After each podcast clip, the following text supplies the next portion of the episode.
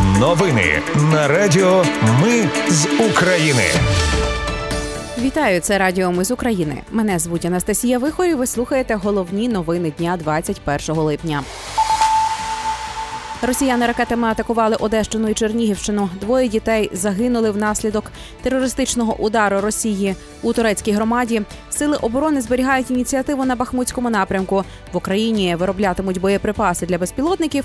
А в Росії затримали воєнного злочинця Ігоря Стрілкова Гіркіна. Про все це та більше за мить у новинах на Радіо Ми з України.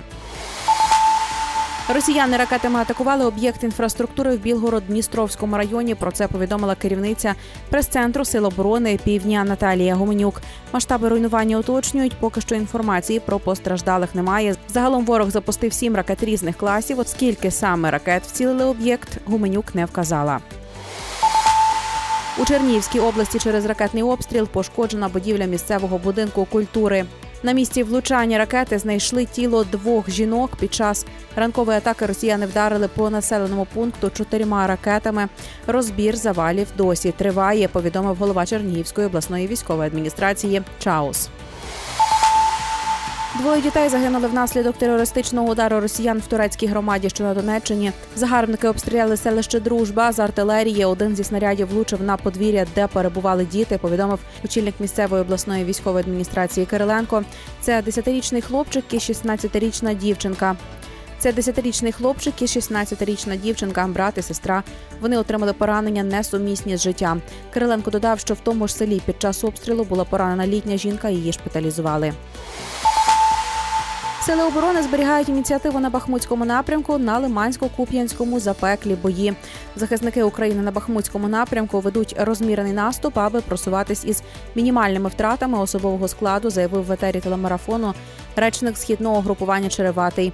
На Лимансько-Куп'янському напрямку окупанти намагаються перехопити ініціативу та йти у наступ. Наразі відбулося 29 боєзіткнень, під час яких 76 окупантів знищено, 158 поранені. Володимир Зеленський збирав ставку головнокомандувача. За її результатами командувачу військово-морських сил та віце-прем'єру з питань відновлення доручили підготувати комплекс дій для продовження роботи зернового коридору. А от МЗС має напрацювати аналогічні дипломатичні кроки. Також президент отримав проміжні результати перевірок військоматів. До кінця місяця очікують повний результат інспекції. Уряд схвалив дворічний експериментальний проєкт із вироблення боєприпасів для безпілотників.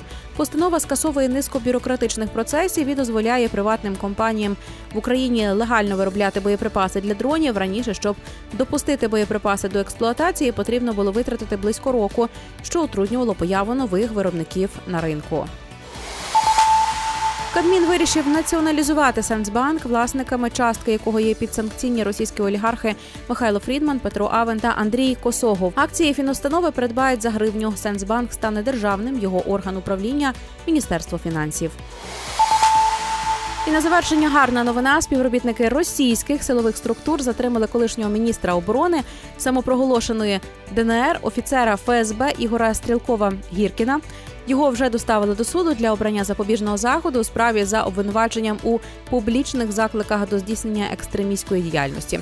Стрілкова забрали з дому близько півдня. У його квартирі працівники слідчого комітету Росії проводили обшук. Ігоря Стрілкова Гіркіна доставили до міщанського суду Москви. Прокуратура просить для нього арешт. Відео Гіркіна у суді публікує канал Шот.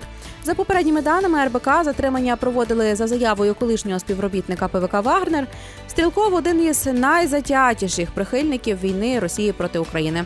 Останнім часом він багато критикував російське керівництво та особливо військове командування через невдачі під час бойових дій в Україні.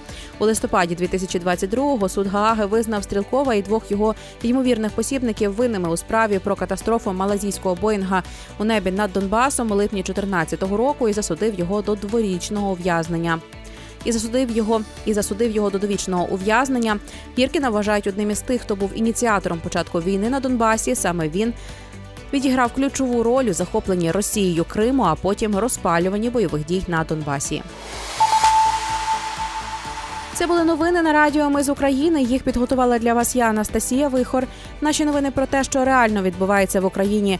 Ми не робимо новини, зважаючи на чиїсь політичні чи бізнес-інтереси, лише реальні факти.